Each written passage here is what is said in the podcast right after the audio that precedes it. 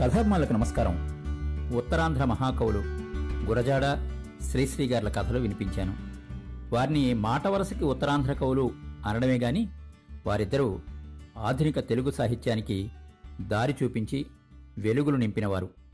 అదే ప్రాంతంలోంచి భాషాపరంగా భావపరంగా ఒక పవర్ఫుల్ రచయిత ఉన్నారు ఆయన పేరు డాక్టర్ చింతకింది శ్రీనివాసరావు. ఈ వారం మనం వినబోయే కథ వారి దాలప్ప తీర్థం.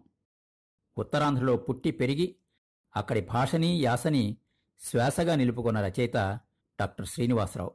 రావిశాస్త్రి గారికి వారసుడా అనిపించేలాగా తొలినాళ్ళలో రచనలు చేసిన ఆయన ప్రభావం నుండి బయటపడి సొంత గొంతుక వెతుక్కున్న ప్రతిభావంతుడైన రచయిత.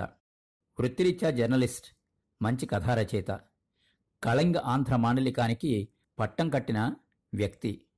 పాత్రికేయునిగా పనిచేస్తూనే తను పుట్టిన నేలను ప్రేమిస్తూ అక్కడి మట్టివాసనను రచనలో గుబాళింపచేస్తున్న రచయిత.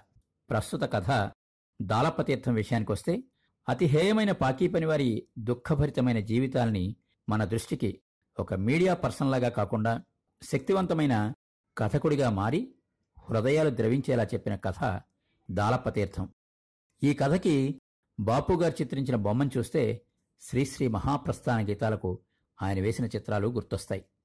రచయిత శ్రీనివాసరావు గారు విశాఖలో ఉండగా నాకు పరిచయమే. వారి కథా సంపుటాలు మూడు ఒకటి తాళపతీర్థం రెండు కాన్పుల దెబ్బ మూడు కప్పస్తంభం నా దగ్గరున్నాయి. చిత్రంగా ఆ మూడింటిని ఆయన వరుసగా శ్రీ చెరువు రామకోటయ్య గారికి డాక్టర్ పైడి వెంకటరమణమూర్తి గారికి శ్రీ వి హర్షవర్ధన్ గారికి అంకితం ఇచ్చారు. ఈ ముగ్గురు కూడా అంటే రచయిత రచయిత నుంచి కథా సంకలనాలు అంకితం తీసుకున్న ఈ ముగ్గురు కూడా నాకు అత్యంత ఆత్మీయులు కావడం చాలా సంతోషంగా ఉన్నది. వినండి. కళింగాంధ్ర వారసుడు డాక్టర్ చింతకింది శ్రీనివాసరావు కథ దాలప్ప తీర్థం. మన్ను పోయించండి బాబూ. మన్ను పోయించండి బాబు. ఇప్పటికి మాట సచ్చరి పైడయ్య యాభై సార్లైనా అనుంటాడు అరుగు మీద కూర్చున్న పెంటపాలెం ఊరి కామందు తాతబాబులో మాత్రం చరణం లేదు. ఏటీ బాధ. ఈ బాబు ఇక్కడ నా మాటిండు అక్కడ గల్లిగోడు దాలప్పుడు ఊరుకోడు. మా సెడ్డ ఎరకనబడిపోయినాను. పైడయ్య గొనుక్కున్నాడు. మరోసారి గొంతు కాస్త పెంచి మట్టి పోయించండయ్యా. ఇంకా పూర్తిగా ఆ మాట అనేలేదు. తాతబాబు రుంజుకోవడం మొదలెట్టాడు. నీ నోట్లో మన్నుబడా మీ బావగారు సొమ్మేటన్నా దాసినారెట్రా? రెండెళ్ళ కిందటే మూడు ముచ్చవ సెట్టి బండి ఇసుక తెప్పించేసి దొడ్లో పోయించేసిన. మళ్ళీ ఇసుకంతావేంట్రా? ఒళ్ళు కొవ్వెక్కిపోనాదేటి? ఉద్రేకంతో ఊగిపోతూ ఒక్కో మాట గరగర కంఠంతో పలికాడు. బాబయ్య ఇప్పుడు మా ఎడ్డితరం కాదు బాబయ్య. పిల్లదవలు మాటిండం లేదు. ఇలాగైతే సచ్చరి పని చేయలేమంటున్నారు. భయపడుతూనే చెప్పాడు పైడయ్య. అవును మరి నీ కొడుకు పోటుకోడు. ముప్పై సార్లు పుట్టినాడు గుడిసేటదవ మన్ను పోయించకుండా పైకాన తొన్నాడు. తాతబాబు పెట్టిరేగిపోయాడు. ఇప్పుడంటే సెప్టిక్ లెట్రిన్లు వచ్చాయి గాని పాతకాలంలో అన్నీ మట్టిదొడ్లే. కలిగిన వారంతా ఇళ్ళ పెరట్లో పొడుగైన సిమెంటు చెప్టా కట్టించేసి దానిమీద కూర్చుని రోజూ మలబద్ధకం తీర్చుకునేవారు. వారక్కడ వదిలిపెట్టిపోయే దరిద్రాన్నంతా తట్టల్లో తల మీద మోసుకుంటూ సచ్చరోళ్ళు ఊరికి చాలా దూరంగా తరలించేవారు. తాము కంపు కొట్టిపోతూ పెద్దోరిని మాత్రం ఇమ్ముగా బతకనిచ్చేవారు. నెలకోసారి ఏటి ఒడ్డునున్న ఇసుక తెచ్చిపోస్తే పాయిఖానా శుభ్రత కాస్తంత సులువవుతుందని వీరంతా తరచూ మొత్తుకునేవారు. కామందులు ఇందుకు ససేమిరా అంటూ ఉండేవారు. అక్కడే వచ్చేది అసలు తంట ఇప్పుడు కామందు తాతబాబును సచ్చరి పైడే వేడుకుంటున్న వ్యవహారం ఇదే. నువ్వు ఏయి చెప్పు నచ్చ చెప్పు. వచ్చే వారంగాని మట్టిపోయాం ఈలోగా పనిలోకి నువ్వో నీ కొడుకో ఓవులవకలు రావాలంతే. నేపోతే శమడాలు నెగిసిపోతాయి. కామందు మాటలకి కళ్ళనీళ్ళొచ్చాయి పైడయ్యకి. ఇక చేసేదేముందనుకుంటూ ఊరికి దూరంగా విసిరేసినట్లుండే సచ్చరివాడికి బయలుదేరిపోయాడు. ఇంటికెళ్ళగానే కొడుకు దాలప్ప తండ్రి కోసమే ఎదురుచూస్తున్నట్లుగా రా రా అన్నాడు. ఏటన్నాడు కామందు? సూటిగా ప్రశ్నించాడు. బాబోరే నీకో దండం. ఆయన గారికో దండం. నీనాగే ఆ బాబుకి నీలుగుడు ఎక్కువ. మన్ను నేదు మశానం నేదు దొబ్బిండని తావీలినాడు. నిట్టూరిస్తూ చెప్పాడు పైడయ్య. ఆ బాబు అలాగంతాడని నాకు తెల్లేటి మన్నుకే చచ్చిపోతున్నాడు అదేటైనా మన ఇంట్లో కార్యమా? మన ఇంటికి సిమెంట్ అడిగామా సున్నం అడిగామా? ఆడి పైఖానాలో ఆడు ఇసుకేసుకోవడం మన కోసమే అనుకుంటున్నాడు. ఆవేశంతో దాలప్ప అరుపులు అంకించుకున్నాడు. బాబాబు కుసింత కోపం తగ్గించుకోరా. వాళ్ళు పెద్దోళ్ళరా మనం ఒదిగుండాలరా. ఈ పాయిఖానా పని మనకిప్పుడేదేట్రా మా తాతలు చేశారు తండ్రులు చేసినారు ఇప్పుడు నాను చేస్తున్నాను నిన్ను రోజు చెయ్యమన్నానేట్రా నాకు సుస్థి చేసినప్పుడే కదట్రా పంపెత్తన్నాను. నాలుగు రోజులకే నువ్వు ఇలాగంతే నాను ఎన్నేళ్ళ నుంచి చేసుకొస్తున్నాను కదా. నువ్వు కాదంటే ఆ గంజినీళ్ళు లేక సవ్వాలి కదట్రా. కొడుకును పైడయ్యా అనునయించబోయాడు. ఆ చెత్త పని నాను చేయనని కాదయ్యా. కామందులకింత పెడసరవేటి నాను చాలా చుట్లు ఈ పని చేశాను ఈ చుట్టూ ఆడికి నాకు పంతం వెళ్ళిపొచ్చేసింది ఆడింటికి నేను వెళ్ళనంతే తెగేసి చెప్పేశాడు దాలప్ప.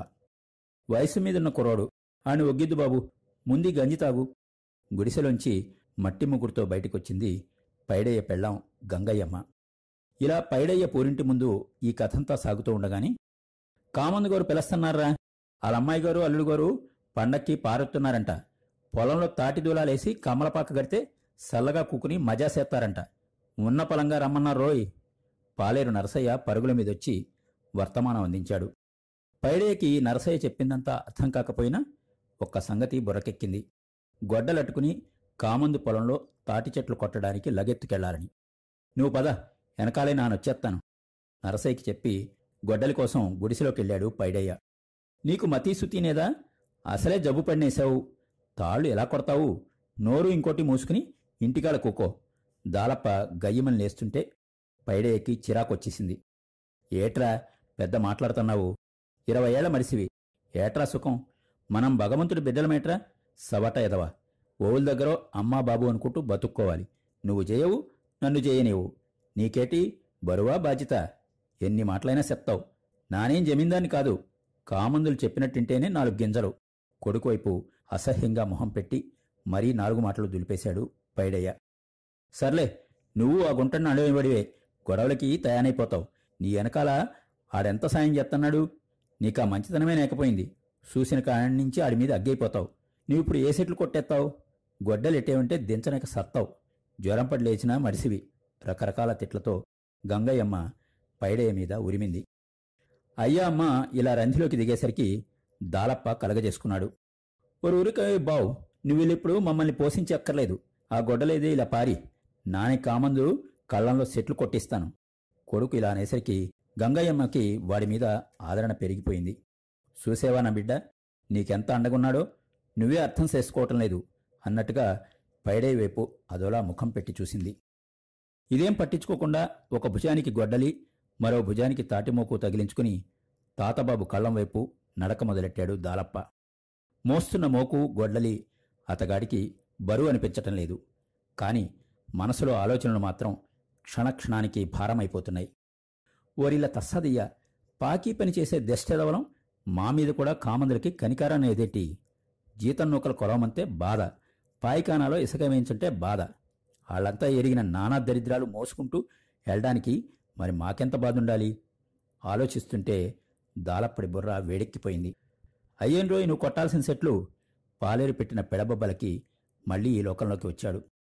నడుంకున్న తువ్వాలు తీసి బుర్రకి చుట్టాడు. చొక్కా విప్పదీసి ఇస్త్రీగా మడత పెట్టుకున్నాడు. పక్కనే గొబ్బిపద మొదట్లో జాగ్రత్త చేసుకున్నాడు. నిక్కర జేబులోంచి బీడీ తీసి వెలిగించాడు. గొడ్డలి తీశాడు. దెబ్బ.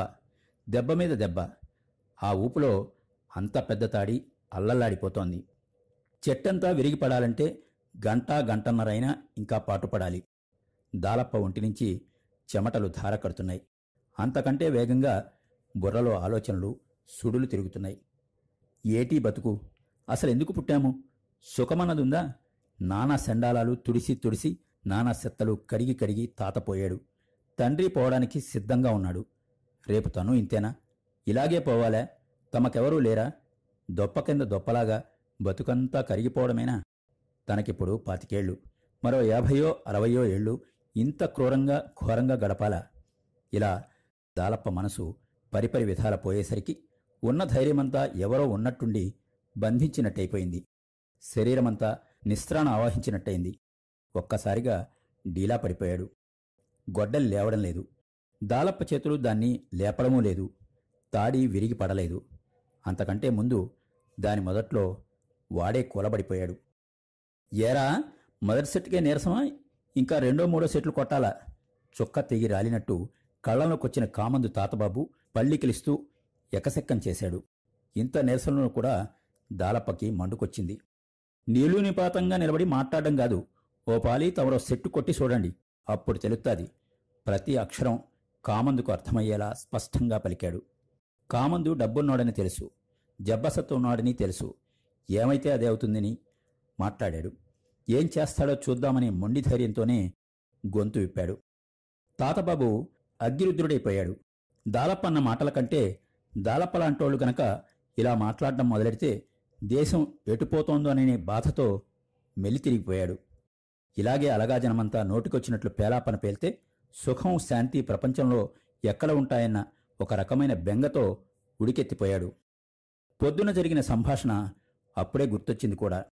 మట్టి పోయించకపోతే కొడుకు పాయిఖానా పనిలోకి రానంటున్నాడని పైడయ్య చెప్పిన మాటలు తాతాబాబు చెవుల్లో రింగురింగుమంటున్నాయి. ఇక ఉండబట్టలేకపోయాడు. ఏదో పూనకం వచ్చేసినట్టయింది. అసలు నేందుకు పొలంలోకి రానిచ్చారే? ఈడు ఈడి బాబులాగా కాదు గర్రాపోతని జాస్తి. పక్కనే ఉన్న పాలేరు నరసయ్య మీద హుంకరించాడు. ఆ కోపంలో అక్కడే ఉన్న బండిపూజు చేతుల్లోకి తీసుకున్నాడు. దాలప్ప మీద కలియబడ్డాడు. అప్పటిదాకా తాడి కొట్టి కొట్టి అలసిన ప్రాణం దాలప్పది బాదంపాలు గడ్డ పెరుగు వేట మాంసం యాభై ఏళ్ళుగా తిని తెగబలిసిన కాయం తాతబాబుది. మరించేత తాతబాబే నెగ్గాడు.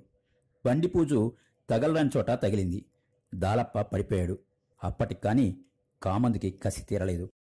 ఒరే ఈ నీడ్స్కెళ్ళి సచ్చరిపేటలో గీసి సప్పుండ్రా విజయగర్వంతో మీసాలు మెలేస్తూ పెద్ద పెద్ద అరుపులతో బెత్తాయింపులు చేశాడు. తాతబాబు సంగతి తెలిసిన పాలేర్లు నోళ్ళు మూసుకుని దాలప్పని మూసుకుంటూ పేటవైపు వడివడిగా అడుగులేశారు. సింహంలా వెళ్ళిన బిడ్డ స్పృహ లేకుండా తిరిగొచ్చేసరికి గంగయ్యమ్మ గగ్గోలు మొదలెట్టింది. అసలేం జరిగిందో అర్థం కాక కొడుకును చూస్తూ బేలగా రోదిస్తున్నాడు పైడయ్య. దాలప్పని పేట మయానుండే రాతికట్టు మీద పడుకోబెట్టారు. పెద్దయ్య గారితో తగ్గుపడ్డాడు ఇదిగో ఇలా జరిగింది. పొడిపొడిగా నాలుగు మాటలే చెప్పి పాలేర్లు పరారయ్యారు. పేట జనం దాలప్ప చుట్టూ చేరిపోయారు. హాహాకారాలు చేస్తున్నారు. బంగారం లాంటి బిడ్డ తెలివైన బిడ్డ. మరెందుకిలా జరిగింది? అంతలేసి దెబ్బలు ఎందుకిలా కొట్టేశారు? ఏం తప్పు చేసాడని కొట్టారు? రకరకాలుగా పేట జనం తర్కించుకుంటున్నారు. దాలప్ప ముఖాన కాసిని నీళ్ళు కొట్టారు. రెండు గుక్కలు తాగించారు. తన ఒళ్ళో బిడ్డ తలపెట్టుకుని చిరుగుల చీరచింగుతో గంగయ్యమ్మ గాలి విసిరుతూ కామందును నానా శాపనార్థాలు పెడుతోంది. తనైనా కళ్ళంలోకెళ్తే పిల్లగాడికి పరిస్థితి వచ్చేది కాదని మంటికి మింటికి ఏకధారగా ఏడుస్తున్నాడు పైడయ్య. ఇంతలో మెల్లగా కళ్ళు తెరిచాడు దాలప్ప. కొట్టకూడని చోట బండి పూజతో కామందు కొట్టేడని సంజ్ఞలతో చెప్పాడు. బొడ్డు కింద భాగాన్ని చూపించాడు. అప్పటికే రక్తం మరకలతో నిక్కరు తడిసింది. అక్కడ చేరిన వారంతా అయ్యో అయ్యో అన్నారు. గుండెలు అవిసిపోయేలాగా గొల్లుమన్నారు. తాను బతుకుతానో లేదో కూడా చెప్పలేనంటూ దాలప్ప హీనస్వరంతో మాట్లాడడం మొదలుపెట్టాడు. నూతిలో నుంచి వస్తున్నట్లున్నది కంఠం. మీరంతా నాకో మాట ఇవ్వగలరా అన్నాడు ప్రాధేయపడుతూ. అయ్యే మాటలు అబ్బి? సావసిద్ధమైపోయినావు. నీకోసం ఏం చేయమన్నా చేత్తాం అన్నారు పేటవాసులు. కామందు అంతు తేల్చి వస్తామన్నారు కొందరు యువకులు. అయ్యేం చెయ్యనక్కర్లేదు నాన్ చెప్పిన పని ఒక్కటి చేస్తే శానా అన్నాడు శక్తినంతా కూడా తీసుకుంటూ దాలప్ప చెప్పు చెప్పు అన్నారు అక్కడ చేరిన వారంతా ఆత్రంగా. ఇదే చెప్తున్నాయినండి నెల రోజులు ఒక్క నెల రోజులు ఒకే ఒక్క నెల రోజులు మీరంతా ఊళ్ళో పాయిఖానాలు తొడ్డం మానియండి. ఆ ఒక్క పని చేస్తే జీవితంలో మరెప్పుడూ మీరా సెత్త పని చేయక్కర్లేదు ప్రాణాలు బిగబట్టుకుని మరీ చెప్పాడు దాలప్ప. ఆ మాట తప్పక పాటిస్తామని గుడ్ల నీరు కుమ్ముకుంటూ అతగాడి చేతిలో అంతా చేయేశారు. ఇంతలోనే పెద్దగా మూలుగుతూ దాలప్పుడు ప్రాణాలు వదిలేశాడు. వారికోసం సచ్చరిపేట పొగిలి పొగిలి ఏడ్చింది. పైడయ్య ముఖం తిరిగి పడేదాకా ఏడ్చాడు. పడి లేచాక ఏడ్చాడు. గంగయ్యమ్మ అయితే ప్రపంచంలోని నీళ్ళన్నీ తన కళ్ళలోనే ఉన్నాయన్నంతగా ఏడ్చింది. అందరూ కలిసి దాలప్ప చావు చేశారు. అతగాడి శరీరం భూమిలో భాగమైపోయింది. దినవారం నాడు భోజనాలయ్యాక పేట పెద్ద లింగప్ప అందర్నీ దగ్గరికి పిలిచాడు. దాలప్ప కోరికిది ఆడికి మాటిచ్చినట్టు రేపట్నుంచి నాలుగు వారాల పాటు ఒవులు పాయిఖానాలు తొడకూడదు తట్ట ఎత్తకూడదు కాలువలు కడగకూడదు ఉంటే తినాలా నేపోతే సావాలా. అంతా చాలా గట్టిగా జరగాల. సరేనా? అంటూ ముగించాడు. అందరూ సరే సరే అన్నారు. అన్నట్టే మర్నాటి నుంచి పెంటపాలెంలో మరుగుదొడ్లన్నీ మురిగిపోవడం మొదలైంది. పెంటపాలెం పేరుకి తగినట్టే పెంటపాలెం అయిపోయింది. కామందులంతా మీటింగ్ ఎట్టారు? పోయినోడు పోకుండా నానా ఏడుపులు ఏడిపిస్తున్నాడంటూ దాలప్పని పడతిట్టిపోశారు వారికిప్పుడు గట్టిగా తినాలంటే భయం వేస్తోంది. విందులంటే దరిసిపోతున్నారు. తుడిచేవాడు లేక వారి పెరళ్ళన్నీ నరకాలైపోతున్నాయి. వారి ఆడాళ్ళు పిల్లలు మరీ అల్లాడిపోతున్నారు. ఇళ్ళలోనే కాదు పెరళ్ళలోనూ కూడా ఊదొత్తు పొలాలు వెలిగించుకుంటున్నారు. పది రోజులు గడిచేసరికి జబ్బులు మొదలైపోయాయి. సచ్చరిపేటకు అన్నీ బంద్. కామందుడు కస్సుమన్నారు. చావడానికైనా సిద్ధంగాని దాలప్పకిచ్చిన మాట తప్పబోమని పేట పేటంతా మాటకి నిలబడింది. రాయబారాలు నడిచాయి. కుదరలేదు. గ్రామ పంచాయతీ ఆదేశాలు పూచిక పుల్లపాటి విలువ చేయలేదు. పక్షం రోజులైంది. వ్యవహారం అంతా పేపర్కెక్కింది. ఎప్పుడూ రాని రెవెన్యూ అధికారులు పెంటపాలానికి బిలబిలమంటూ క్యూ కట్టారు. వారికి అండగా పోలీసులు దిగారు. ఎంత కష్టం ఎంత కష్టం అంటూ ముక్కున వేలేసుకున్నారు. ఆవేలితోనే ముక్కులు గట్టిగా మూసుకున్నారు. సచ్చరిపేటను సముదాయించబోయారు. కుదరదని తేల్చి చెప్పారు పేటవాసులు. ఇంకొంచెంసేపు ఊళ్ళోనే ఉంటే రకరకాల దోమలు కరిచి కాళ్ళు కాస్త బూరగాళ్ళవుతాయనే భయంతో వారంతా ఉరుకుల మీద పొలిమేరలు దాటి చక్కాపోయారు.